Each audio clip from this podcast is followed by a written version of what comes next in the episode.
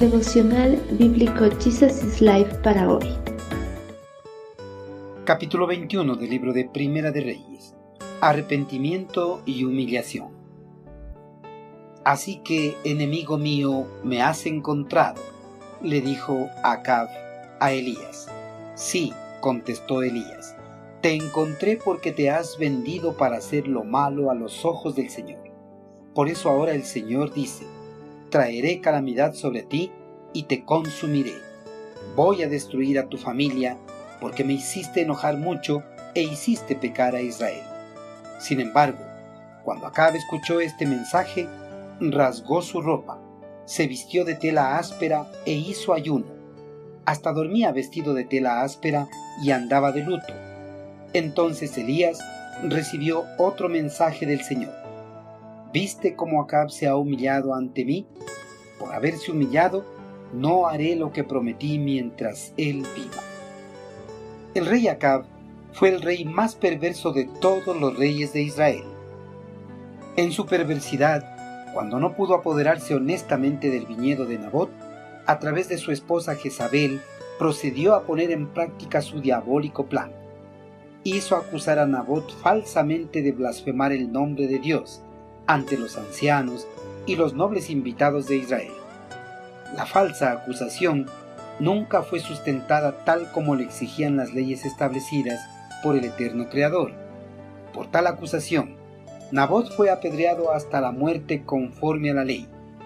Tras la muerte de Nabot, Acab sin ninguna clase de remordimiento fue a tomar posesión de su nuevo viñedo. Por los últimos hechos perversos de Acab, el eterno Creador envió a Elías para que decretara el juicio sobre el monarca israelita. Cuando se encontraron los dos hombres en la viña de Nabot, el monarca israelita llamó a Elías su enemigo. Acab, en su pecado, veía a Dios y a los profetas de Dios como sus enemigos. Acab estaba completamente equivocado, pues su peor enemigo no era Elías, peor aún Dios, su verdadero enemigo era él mismo.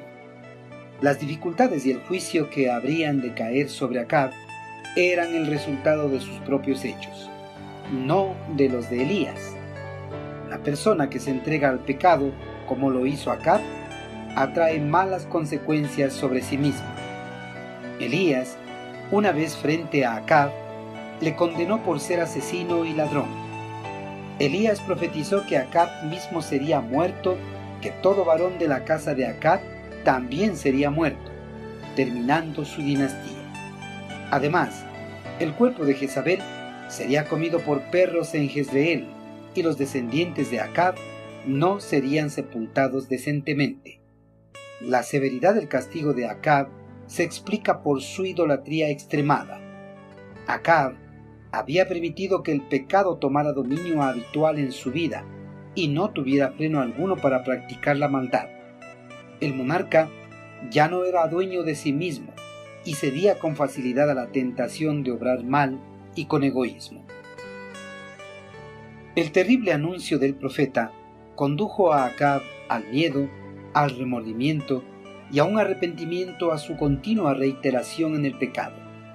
Acab se entregó por algún tiempo a profundas lamentaciones y ayuno. En señal de humillación en la presencia del Señor, Acab se vistió de silicio, y rasgó sus vestidos. Estas acciones eran expresiones comunes para evidenciar dolor, terror o arrepentimiento por una falta grave cometida ante Dios. Cuando Acab mostró arrepentimiento, el Dios misericordioso pospuso el juicio con que lo había amenazado. Queridos amigos, Acab fue uno de los reyes más perversos de Israel. Pero a pesar de esto, el eterno Creador mostró compasión al ver su humillación y arrepentimiento por sus actos.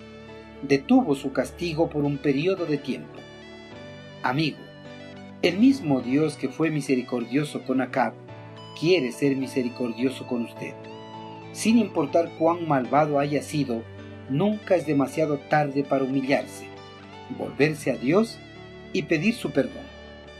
El eterno Creador no busca la muerte del pecador, más bien busca su arrepentimiento para que pueda acceder a la vida eterna. Tan cierto como que yo vivo, dice el Señor soberano, no me complace la muerte de los perversos, solo quiero que se aparten de su conducta perversa para que vivan. Arrepiéntanse apártense de su maldad, oh pueblo de Israel. Ezequiel 33, versículo 11.